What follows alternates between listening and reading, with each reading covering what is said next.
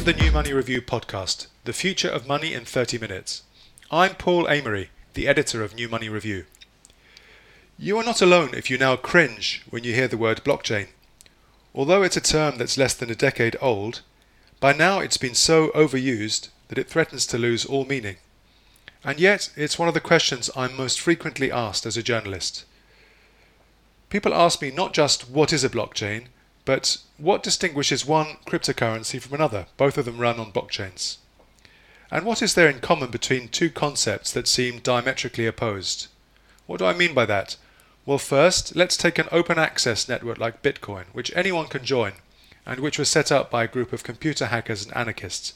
Bitcoin was designed to be censorship resistant, and resistant in particular to interference by governments and by banks. And then contrast that with a closed network that allows a group of banks to share transaction data for their own business purposes. Yet, both of these are labeled as blockchains. Fortunately, there are independent analysts out there looking to cut through the blockchain hype and to arrive at a consistent research framework and terminology. I'm delighted to be joined by one of them, Michel Rauchs, who is an academic at Cambridge University. Michel is head of the Cryptocurrency and Blockchain Research Program at the Cambridge Centre for Alternative Finance. The Centre's research focus is financial channels and instruments that emerge outside of the traditional financial system, so, for example, cryptocurrencies and blockchains. Michel, what are the main challenges in arriving at a standardized terminology for cryptocurrencies, blockchains, and another term for blockchains, distributed ledger systems? Well, that's a good question uh, because we're still very far away from uh, having a standardized terminology. Um, now, there, there, have been lots of attempts, but unfortunately, nobody or no, none has been able to clearly um, establish itself so far. Um, and the problem is, it seems actually getting worse because the more media and press attention this topic actually attracts, um, the more these terms are essentially getting conflated with each other and actually cause even more confusion. Um, so, yeah, it's a big issue what would you say are the main areas of misunderstanding uh, as things stand? So I would say the main um, area of misunderstanding is is really the discrepancy between the actual capabilities of the systems um, and then their inherent limitations. So people tend to overestimate what blockchains or DLT systems can actually do. Um, and they think they can have all the benefits without any of the downsides. So let's say uh, let, let's get Bitcoin censorship resistance, but just make it also scalable to billions of users and actually have block times of a second. But the problem is there's a lot of hidden trade offs in many of those systems that are not uh, revealed or openly talked about. And that causes a lot of confusion um, and essentially leads to really unrealistic expectations as to what these um, systems can actually deliver. Let's rewind a few months to the end of 2017. There was a period of, you know, I suppose, peak mania when uh, many companies were advertising their potential use of blockchain or putting even blockchain in their company name and seeing a spike in their share price. Now that that mania has arguably died down quite a bit uh, in 2018, but um, you know, has has the the bear market in cryptocurrencies helped? I mean, you said that, you think things are getting worse, but uh, you know, is is the the removal of the froth uh, helping in some way? Well, let me say that bear markets are always, um, at least for developers and people that really want to educate themselves, the best period. Um, just because all that noise that comes in with price surges and so on, that noise is actually gone. So people have more time to focus on sub uh, on the substance essentially. Um, now, I really like to separate um, cryptocurrencies and the public blockchains or public distributed ledgers, whatever you want to call them, on the one hand, and then on the other hand, a completely different type of systems, which are these enterprise blockchains, also often referred to as DLT systems. Um, because I think these are really two completely different beasts. Um, they work on completely different uh, promises. And so really conflating those two is essentially what creates a lot of confusion as well. And so the thing is, as you mentioned before, is that often when cryptocurrency prices are just skyrocketing, then there's like the pendulum of attention swings to these public blockchains and everybody is just talking or going crazy about crypto assets. But when we're on the bear market as now, then the pendulum swings back and now everybody's talking again about these enterprise blockchains because they don't have crypto assets. So they are not as, um, how can I say, as dependent on, on some kind of like external price mechanism. Could you, could you recap for uh, listeners um, the, the history of the last few years? Because there, there, been seem to have been several stages in the evolution of interest in, in both cryptocurrencies and, and blockchains. What do you see as the most uh, significant uh, phases that we've already been through in this uh, relatively short history? Um, well, Bitcoin launched, or the Bitcoin network to be precise, launched um, in on January 2009, and then really during two years, um, it was really just reserved for for small um, niche of of geeks, essentially developers and cryptographers, and some libertarians as well. Um, then in 2011, that was really the, the start of that altcoin phase, as we like to call it. Um, so where you had a lot of copycats, so cryptocurrencies that essentially just copy paste the Bitcoin source code, uh, change a few parameters, um, often the block time or the total supply, and then essentially launch their own cryptocurrency. Um, and then there's, uh, I would say, a third period, and that's really starting from 2014-15, where we see the emergence of um, the so-called decentralized platforms, mainly starting with Ethereum, but where the focus really shifted from launching your own public infrastructure, so your own public blockchain, uh, where the focus has now switched to trying at least to deploy your own uh, application on top of an already existing platform. Um, now, for p- private permission blockchains, um, around 2012, more or less, um, the idea came around that a lot of financial institutions were actually looking at this and thought, oh, well, this is quite interesting, but we don't really like that unregulated token, um, meaning Bitcoin. And on the other hand, we also don't like having a public infrastructure, which is primarily maintained by some pseudonymous miners um, somewhere in China. So why don't we just get rid of the that unregulated token and these uh, that bunch of miners and actually just close the system instead? Um, so limit it really to a set of restricted, uh, vetted participants. And the idea behind that was that you can actually reap all the benefits um, and get kind of rid of downsides. And then we're again back to trade-offs because you cannot have the same properties uh, without also essentially um, okay without essentially also just having the downsides of um, these public systems. Where do you see the main trade-offs? And, and if you're someone who's looking at this area of the say the monetary system for the first time what should people be particularly aware of well, there's so many trade-offs. I can't possibly just enumerate them all. But I guess yeah. the main one is really trying to optimize um, scalability and, and also performance in the sense of like um, how, how many transactions you can do a second in, in total uh, per day. Um, so essentially, we need the capacity. And the problem is when you try to optimize for that performance, it generally always comes at the expense of what we call trust minimization or what some people refer to as decentralization. Um, and so to understand that, I think it's worth getting going back to the beginning and really trying to ask, um, so what are these systems essentially designed to solve? And so in the case of Bitcoin, it was very clear it was to have two things. The first one was create an unseizable, scarce digital commodity, which is not controlled by an institution or certain individual or a company. Um, and on the other hand, also to have an embedded or integrated um, censorship resistant value transfer system. So where you can um, send that digital commodity or asset um, across the world, across borders at, let's say, relatively low cost um, without anyone being able to censor that transaction. And in order to gain that, what we call censorship resistance, um, the system has to be sufficiently decentralized. So to avoid having a single institution or party um, to gain sufficient control to essentially dictate or impose their will on the system. And decentralization, unfortunately, is no free lunch. So it comes at a very high cost.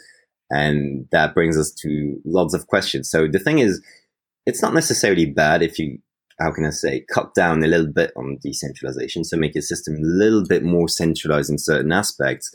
If it can actually gain valuable performance improvements um, as results. It just depends really on the objective. So what does your system um, intend to do? What is the objective of your system? And that should essentially drive system requirements and also then the acceptable trade-offs that you can choose. Many critics of Bitcoin argue that its uh, intensive usage of energy is a, is a, is a serious downside of this uh, new form of money. Uh, at the same time, proponents of Bitcoin say that this is actually a key feature of the network that you have to spend the computing power to provide that censorship resistance. Where do you stand on those questions? Well, I think so far proof of work, um, so the, the method that Bitcoin and a lot of other cryptocurrencies um, use to essentially decide on what different versions of conflicting transactions are the valid ones or the correct ones. So proof of work so far has been proven to, well, work essentially. And so far we need to be the only one to work. Um, so yeah. I know a lot of people would now say, no, we have already proof of stake since 2000, what was it, 12, I think with Peercoin. Uh, we have delegated proof of stake and all these different variants. But the thing is, there's no really pure proof of stake system that actually operates today. It's either an, a combination of proof of work and proof of stake or delegated proof of stake, which is something completely different. And of course, those have completely different trade-offs. So for example, one of the main advantages of proof of work really is that if you join the network and then you leave the network um, and you rejoin at some later point in time, and there are different versions probably of the ledger. So which one is the correct one? Um, you don't have to trust anyone or to, to essentially listen to anyone. You just have to choose the version of the ledger that has the most cumulative proof of work. So that was the most expensive to produce. And that is that objective yardstick. So everybody will just follow that, the so-called longest chain.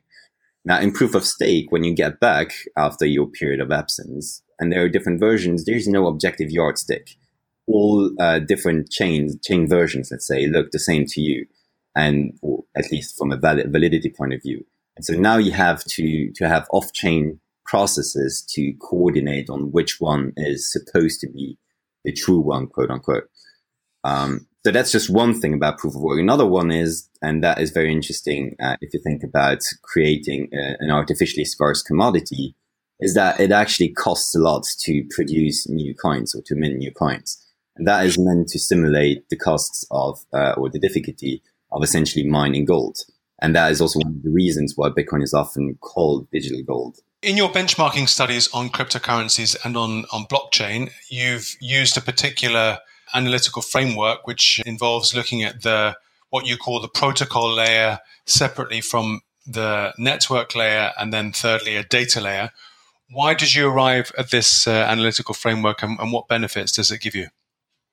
So the idea was really to develop a framework um, to break down a given what we call DLT system. So we purposely want to keep it very broad. Um, to essentially help people compare different systems and also analyze them in the sense that to understand how these different aspects or components work with each other and interact with each other and what the resulting uh, properties of the system are. So um, we wanted to have a, a simple three-layer model. Um, so as you mentioned, the protocol layer, which is the base layer, um, and that is essentially the rule the rule set of the system. So um, what are the main rules that exist in the system. Um, and of course, how are is a rule set governed? So you could actually call it a social contract if you like, especially in these public blockchains. Um, so also who, what type of agents are involved in the decision making process of updating these rules. Then you have the network layer, that's the middle layer. And that is really where these rules or the system essentially comes to life. So it's an implementation of the rule set.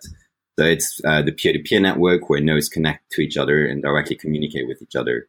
Um, but that also involves the fact of processing transactions. So how do we add unconfirmed transactions to that final ledger? And then also very importantly, how do we verify um, whether the transactions have been valid and whether these blocks or what we call records um, are essentially complying with the protocol rules. And then finally, we have the data layer, which is really the top layer, and that is about the content of these records. So what do these records actually reference?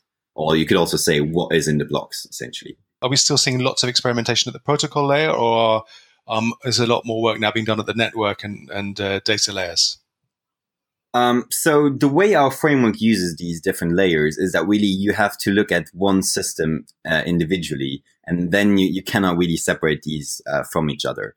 Now, the thing is, you could actually also take an, an ecosystem view and then you abstract the protocol layer away to these uh, what we call um, frameworks. So essentially, um, the, the, the, key co- uh, code bases. So, for example, the Bitcoin uh, core code base or let's say the parity implementation of Ethereum. Um, so you could call that a protocol, or let's say Hyperledger Fabric if you go to permission blockchains.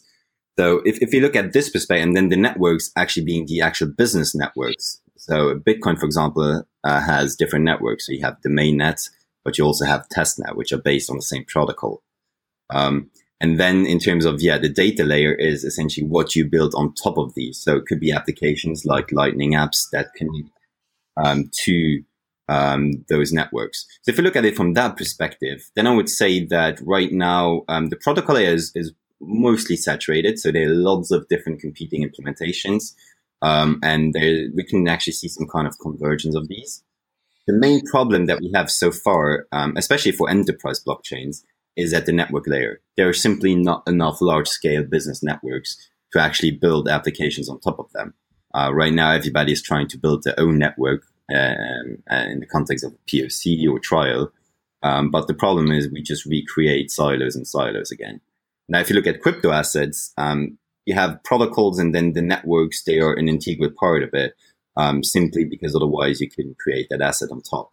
So on the application, it's, it, so for public blockchains, essentially, it's really, you, you cannot separate the three. They, they need to be merged because that asset at the data layer uh, plays an, an, a very important or even crucial role in um, making the entire network and system function. If you remove the assets, the system ceases to function. For which kinds of uh, application do the benefits of blockchain outweigh the, the costs of decentralization? That is a very good question, and it's not very uh, well easy answer to it, frankly. Um, so so far we have Bitcoin um, and some other privacy-focused cryptocurrencies, where really so far this is the only way where we can create that censorship-resistant money, uh, and not to forget that value underlying value transfer system. Um, something I personally find pretty interesting as well is prediction markets. Um, so especially you have a censorship resistant prediction markets where you can have any type of bet or prediction um, that cannot be closed or shut down. Um, so Augur would be a good example of that. Now, do you need a blockchain for that? Um, that is a good question again. and I guess few people, or some people would disagree that you actually need to build down a blockchain. Um, but yeah, I think the jury is still out on that one. Okay, let's turn to enterprise blockchains. There's been a, an explosion of interest in, in this area. Looking forward five or 10 years, how, how many of these enterprise blockchain initiatives are likely to result in something concrete rather than just ending up at the theoretical stage? Well, that goes directly back to um, the standardization problem of the terminology. So, first, you need to define what you actually mean by an enterprise blockchain. Um, I would say there are four different ways of, of what people essentially mean today when they, they use that term. So the first one is really the very narrow definition of blockchain just being that chain of blocks, a particular data structure. Now that is not what most people mean. What most people refer to is that, or what I would call a, a blockchain, is really a, a, multi-party consensus system. So you don't have one central authority, but uh, instead you have a bunch of different actors that are not um, directly connected, well, um, not trusting each other directly to essentially reach agreements on a set of data.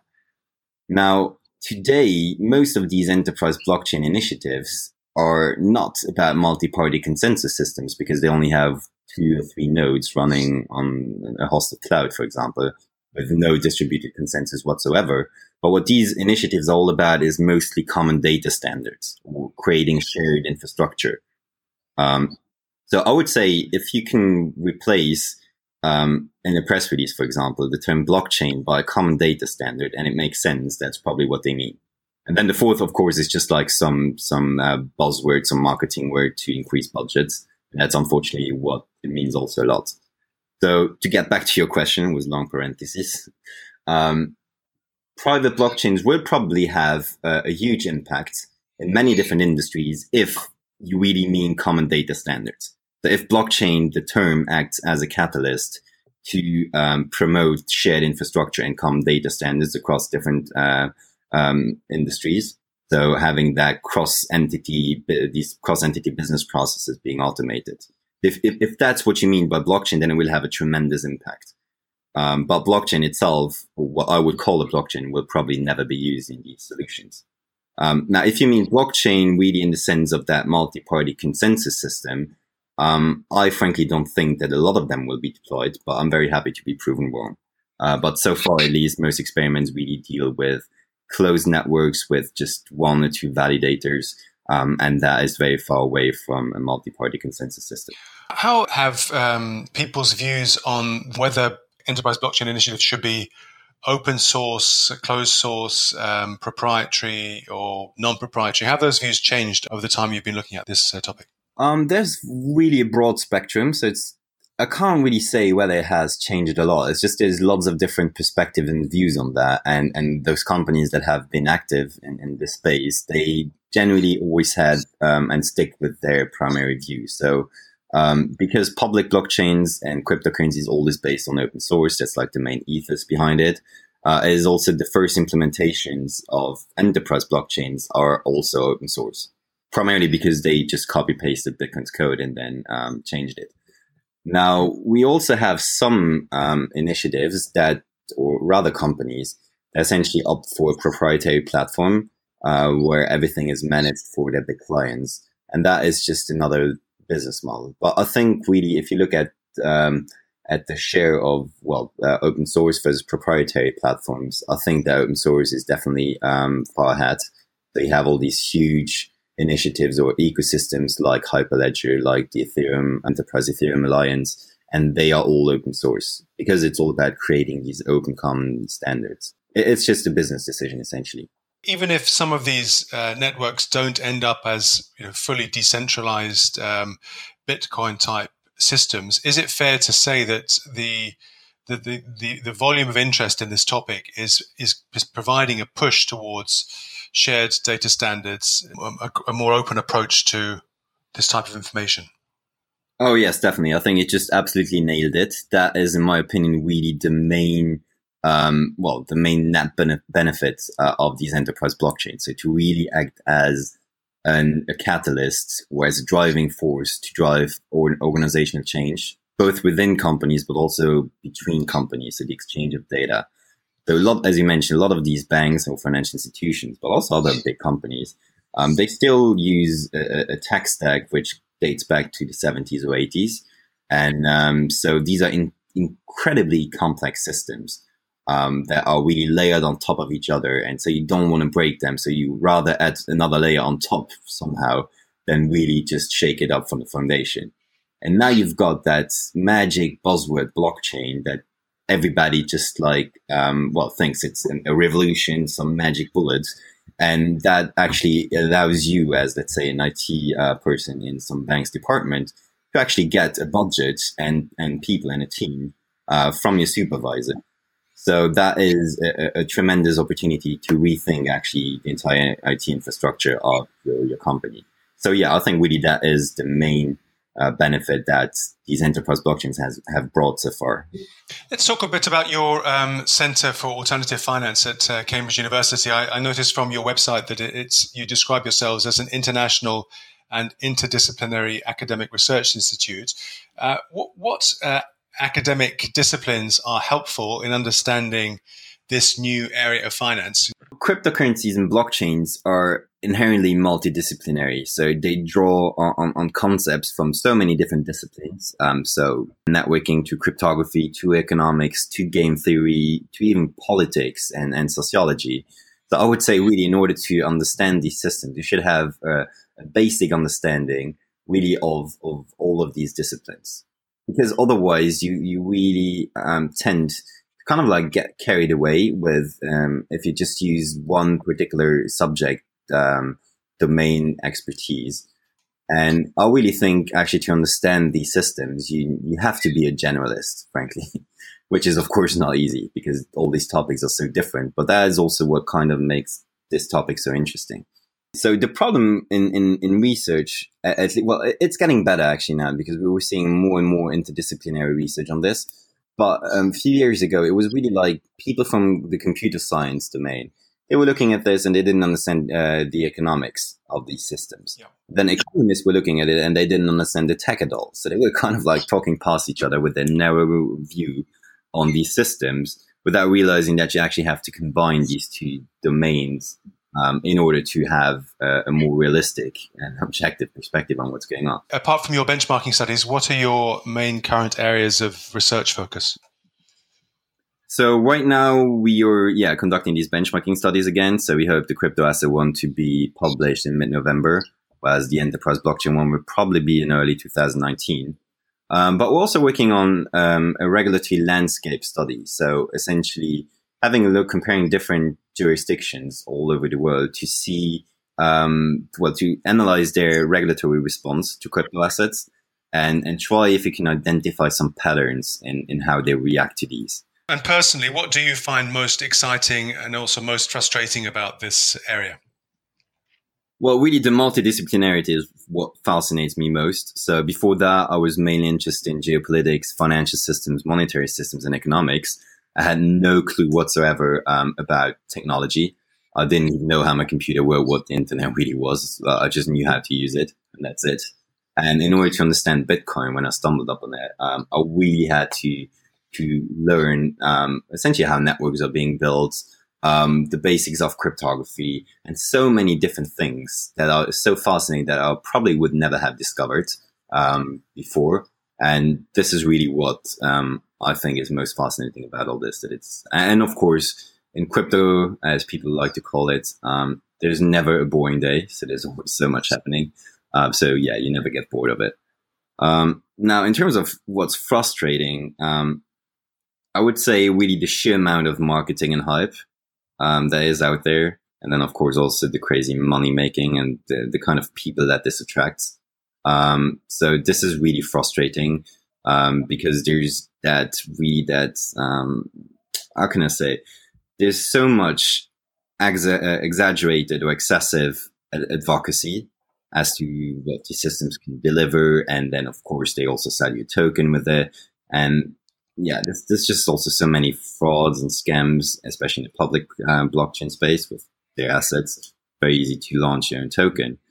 Um, and also, what I found very frustrating is to have to clear up the same misconceptions over and over again. Um, so people get these misconceptions about what a blockchain can do, and now they've found the main flaw in Bitcoin, and they're going to create a better Bitcoin, you know, all that stuff, without actually thinking about the trade-offs.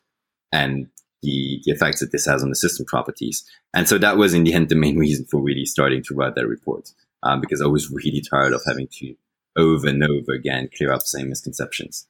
Right. So there's no there's no magic solution to some of these problems. There's no no uh, perfect cryptocurrency or perfect blockchain. We have to remind ourselves that there are always trade-offs involved.